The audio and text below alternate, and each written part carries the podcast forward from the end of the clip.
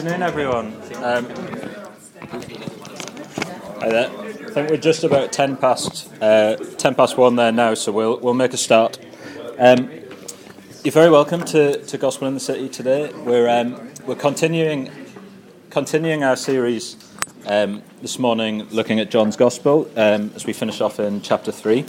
Um, so I'm I'm going to uh, read the passage to you, and then. Well, no, sorry. Before I do that, okay. Before I do that, um, I will remind. If you've been around for the last couple of weeks, um, you'll have heard us talking about the the one to one material, which is basically uh, an opportunity to do um, some kind of one to one study uh, with a perhaps with a colleague at work. Um, it, it follows along with some of the material we've been doing in John's Gospel, and the idea is it's a really kind of self guided um, study, take two people half an hour to, to run through a few questions and chat about what, what God's Word's saying. And, and if you've been around for the last few weeks, we've been trying to encourage people to, to think about um, colleagues that that might work with. Um, we've also been offering an opportunity, um, if you've never done anything like that before, to maybe um, meet up with one of the leadership team um, to have a run through two or three of the the studies um, over a, over a few weeks and see what it's like um, to, to get a feel for how you might be able to use it in the future. Um, and we've got um, yeah we've got a sign up sheet that we had here last week. Um, again, I'll send it round um, while, while, we're carrying on. If anyone else is interested in it, add your email address to that, and we'll get in touch with you. I'll start it off there. Thank you. As I said, we're, uh, we're continuing in our series in uh, John's Gospel, end of chapter 3 today. Um, so I'll, I'll start off by uh, reading the passage for us um, before I introduce you to our speaker. Um, so we're in uh, John's Gospel, chapter 3, um, and starting at verse 22.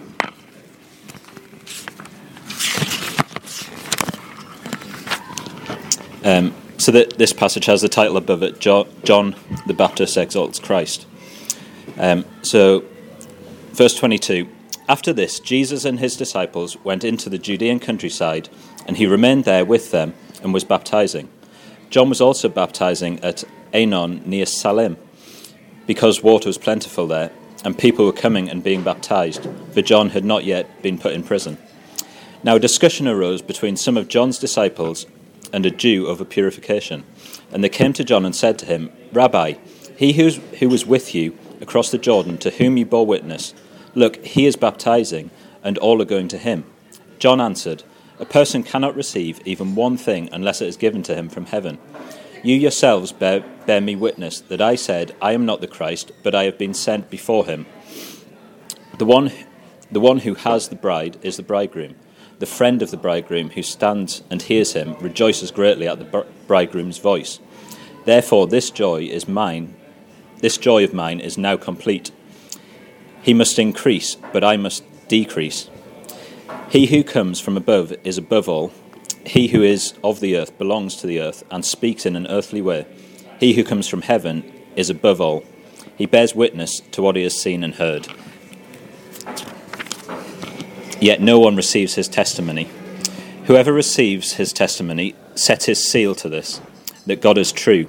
For he who, whom God has sent utters the words of God, for he gives the Spirit without measure. The Father loves the Son and has given all things into his hand. Whoever believes in the Son has eternal life, and whoever does not, but not obey the Son shall not see life, but the wrath of God remains on him. Um, let me introduce you to, to our speaker, uh, Philip. Um, Philip, just before you um, you open up God's word for us, um, could you maybe tell us a bit about about yourself? Uh, what what are you up to at the minute? Um, how have you ended up here?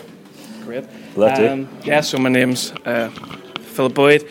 I'm currently training to be a Presbyterian minister. I'm in second year at the minute and enjoying that. Um, I kind of grew up in the church. My grandparents were members, though my mum and dad aren't Christians. And so um, I grew up in doing churchy things and kind of really enjoying that. Um, but didn't take that seriously till I was a teenager. Um, one of the big parts of that was just doing A level RE after that, which really got me excited about the Bible, led me to study theology, which led me into church work. I'm a member of Bloomfield Presbyterian, so um, that's why I'm here because Sam's the assistant there and wrote me in, which is great. But um, but Sam's very excited when he talks about gospel in the city, so it's great to be able to come and see it and to hear a bit more about what you're up to.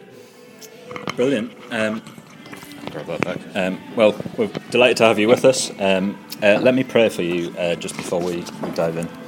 Um, Father God, we, we thank you that we can um, take this time out in the middle of a, a busy week, that we can uh, come and meet together and open up your word together. Um, we pray that you will speak to us through uh, through your word um, and give Philip the, the words to speak to us. Um, we ask your blessing on this time and pray all of this in Jesus' name.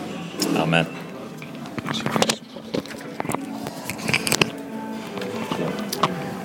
Okay, well, it is great to be with you today. Um, if I start to go quiet at the back and you can't hear me, just wave now and I'll make sure to shout up again. Um, but although I'm not able to come to Gospel in the City every week, I've been trying to listen in for the past wee while to the podcasts. Um, so I've been following along with this series that you're doing on A New Start. And in the past two weeks, if you've been here or if you've been listening along, you've been looking at John 3, one of the most famous chapters in all of the Bible. And we've been thinking about the incredible new start that Jesus offers. It's one of the most popular passages of the Bible, and it's easy to see why, isn't it? Because it's just really encouraging to hear what Jesus offers to us when we follow him. He offers eternal life, he offers salvation, he offers the secure hope of life in all of its fullness now. And so, that really famous conversation between Nicodemus and Jesus that Sam has been working through over the past two weeks, he helped us to see that to be a part of a new start with Jesus means three different things. The first thing was that we need a new start in us, that we need a deep inner change. It's not just a decision that we make, but it's a spiritual intervention where God changes us from the inside out. For this to happen, we need the Son to come down from heaven. It's the really exciting truth behind John 3:16, isn't it? That God loved the world so much that he gave his only son, that he came so that those who believe in him will have eternal life. It's only possible this new start, this gift, if the Son of God comes from heaven. And then thirdly, for this to happen, we have to step into the light. And the more we come into the light, the more we understand of Jesus' immense love for us. And so today's passage, if you do have John 3 open there, this idea of a new start in Jesus that we've been thinking about it, it goes a little bit further. And it begins to show us the real difference that Jesus makes in how we actually live our lives. That if we have this new start, well, what comes next? What difference does it make as we live out day by day? And so, the first thing we see, look down in verse 22, that Jesus and his disciples, it's maybe a day or two later, they go out into the countryside and they're baptizing people who come to him. And in verse 23, when you look down, you see that even though Jesus' ministry had begun, John the baptizer, he was still active, and people were coming to him to be baptized.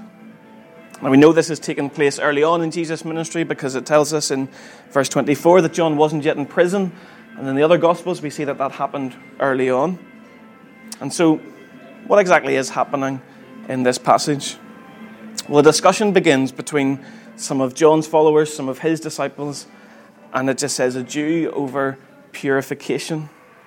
Now, we're not given any details about this, but I imagine it's some sort of discussion about what baptism means and what it is that they're offering. And John's disciples, they're, they're having this conversation, and maybe they've gotten a bit agitated by it, or they're maybe a bit riled up, or they're just not in the mood for it. And so they have this conversation, and they go over to John the Baptist and they ask him a question.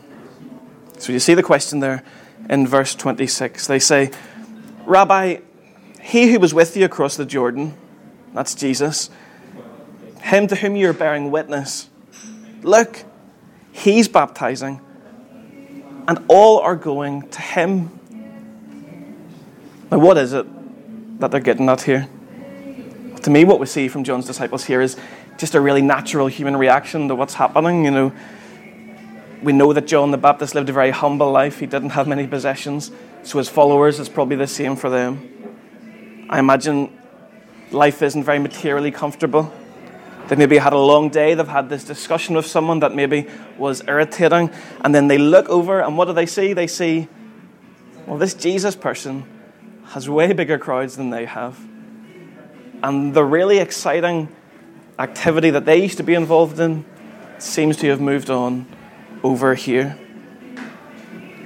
And so they're a bit fed up and they're a bit jealous. And if we're honest, you can kind of understand that, can't you? They follow John thinking, This is great, this is so exciting, crowds are coming to him. And now Jesus has arrived and their entire situation's changed. The crowds are with him, things aren't quite what they used to be. And so they're just asking him, like, what's this all about? What, what are we meant to do about this? They love John, they're following him, and they don't want him to take a back seat to anyone. For a while, he was the main event, he was the big attraction, he was the name that grew the crowds. And now it maybe feels to them like everyone's ignoring John because they want to go and they want to see Jesus. And this is kind of the way that we're programmed to think, isn't it? We live in a very competitive society. We often think of our importance or our worth or our achievements not in and of themselves, but in comparison to others. We know it's not great, but we can't really help it. Whether it's in the workplace or at home or in church life, when you see someone getting more than you and you think you've worked just as hard for it, you can't help but be a wee bit jealous or envious or just think that's not the way I wish it would be.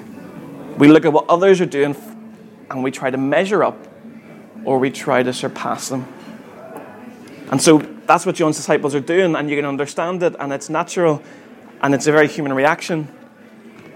But when John answers their question, he makes it clear that that's not the way that they should be thinking. Look at verse 27. What, what does he say to them? He says, A person cannot receive even one thing unless it is given him from heaven. Anything I've accomplished, John is saying, anything I have done, whether it be having followers or notoriety, anything I've done, it's a gift.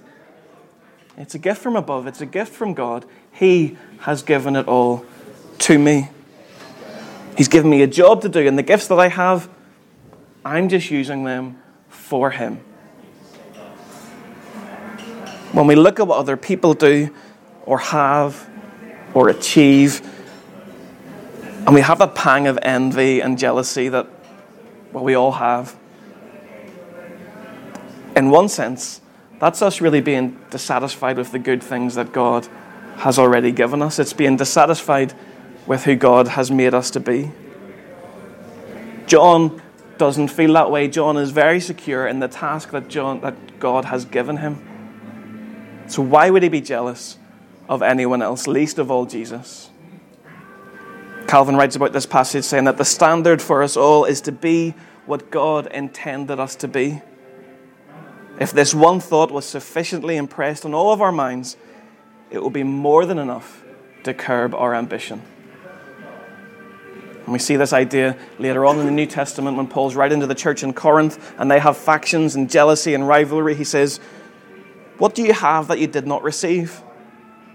If then you received it, why do you boast as if you didn't receive it? It's all a gift from God. So John keeps going, and it becomes clear that he's not at all surprised by Christ's popularity. What does he say in verse 28? Do you see it there? He says, You yourselves bear witness that I said, I am not the Christ, but I have been sent before him. He's saying, Look, I've always known the role that I was here to play. All that I'm doing was to point to Him, not to myself. If you can flick back a page or two, you can see in chapter 1 that John says this explicitly when we first meet him. He says in verse 20, I am not the Christ. Keep looking in verses 26 and 27. When he's talking about Jesus, he says, Among you stands one you do not know, even he who comes after me, the strap of whose sandal I am not worthy to untie. So John is really clear about the role that he is here to play. Jesus is the bridegroom, he says. Me, John, I'm just the bridegroom's friend, and I'm more than happy to hear his voice. And it's a great metaphor that he uses in verse 29. You can see it there. I mean, I don't think you've ever been to a wedding where the best man gets up and he says, This has been an all right day, but actually, I think there should have been more attention on me. No, he's just so happy to see the bride and the groom united, and to hear and to share in what's happening. That's what John is saying about what's happening here. And then in verse 30, we get almost John's manifesto statement. That's another really famous verse from John 30. He makes his point really clear and he says, Why am I here? What's going on? He must increase, but I must decrease. He's not begrudgingly accepting that, okay, I guess Jesus is the better man. He isn't saying, well, we had a good run, lads, but I guess somebody else has taken over.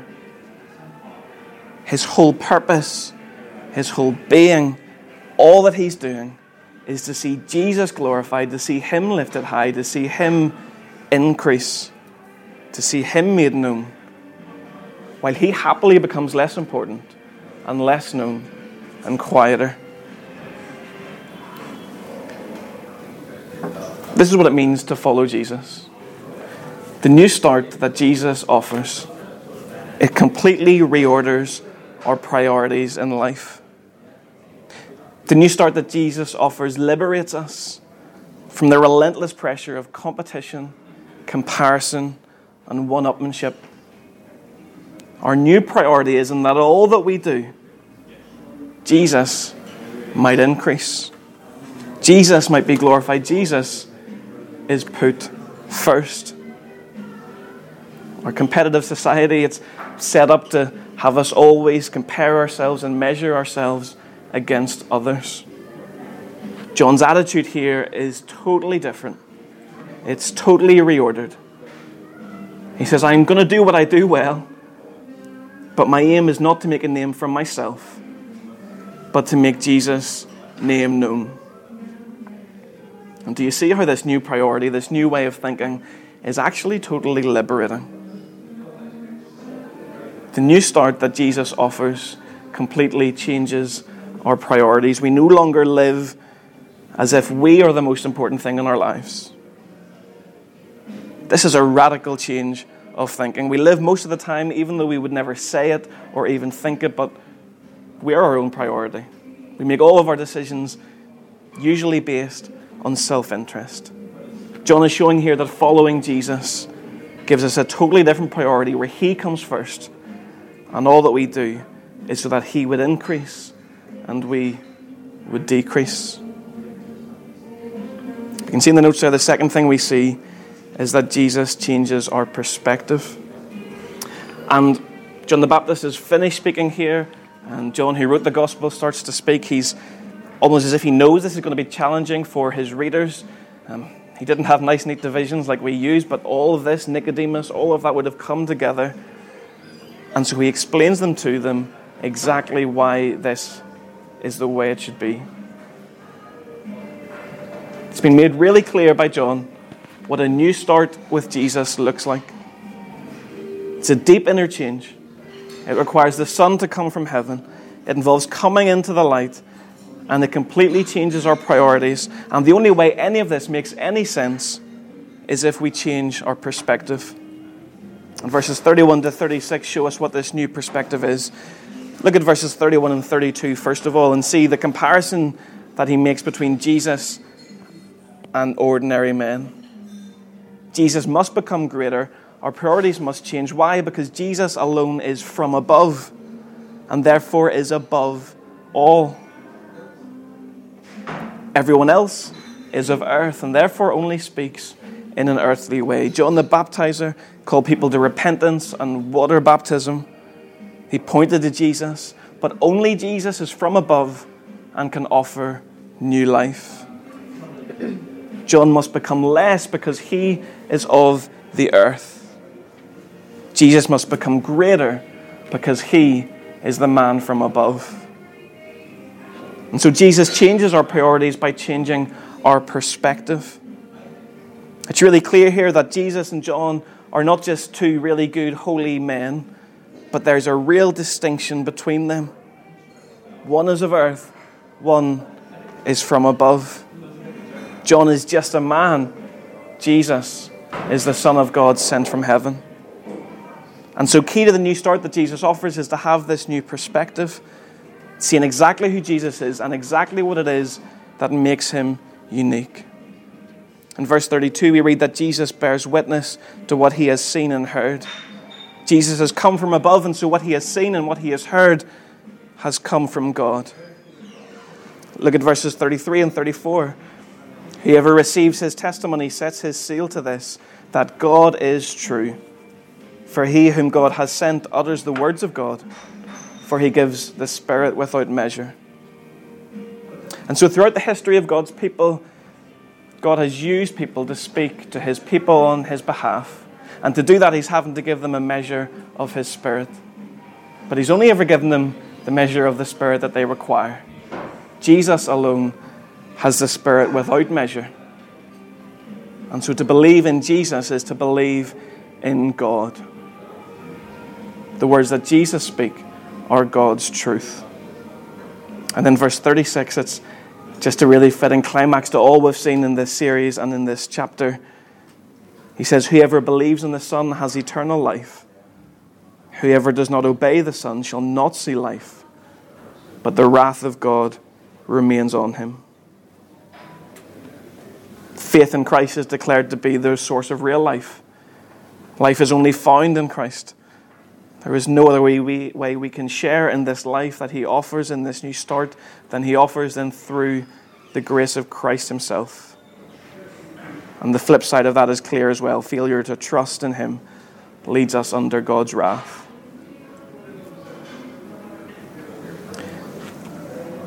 Jesus offers us a new start. And our passage today begins to show us just what this looks like in the life of someone who wants to follow him. He changes our priorities. Isn't it great just to stop in the middle of a busy week? I've no idea where you work, what you get up to, what your week has been like so far, but to stop and to be reminded of the things that are of first importance in the Christian life. That whatever it is you have to go back to this afternoon, your ultimate aim is that He must increase and that we must decrease. And so, this new priority, it frees us from petty comparisons, from rivalries, from worrying about perfectly on the right path, from shaping our own priorities. It liberates us from being focused on building ourselves up as our only aim in life.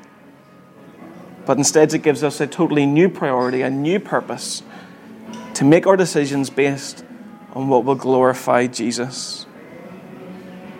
And so when we're faced with a dilemma or we don't know what to do, what course of action to take, we have this new priority that helps inform us and helps us to make wise decisions. And so as we go back to our days today, you know, take that manifesto verse of John the Baptizer with you. Let's do it as if we in, the increase of Jesus is our aim in all that we do today, working with integrity, with honesty and humility in a way that glorifies Him. And this priority is shaped by our new perspective that Jesus alone is the man from above who is bearing witness to God's perfect truth. And because of that, we can trust in Him completely. We can believe in Him, and that changes everything. And so, you've given up your lunchtime for this. I hope this is encouraging for you. That as you go back into the busyness of our weeks, we do so with a new perspective and priority that will help us live life for the man from above who gives us life. Let's just pray together quickly before we move into discussion. Father God, we thank you for your word, the Bible. We thank you that we can stop in the middle of our busy weeks and come and to hear what you have to say to us through your word. Father, we pray that those of us who know and follow you would want to live in such a way that you would increase and we would decrease. That the new life that you have given us in Christ would change how we live for you. In Jesus' name we pray. Amen.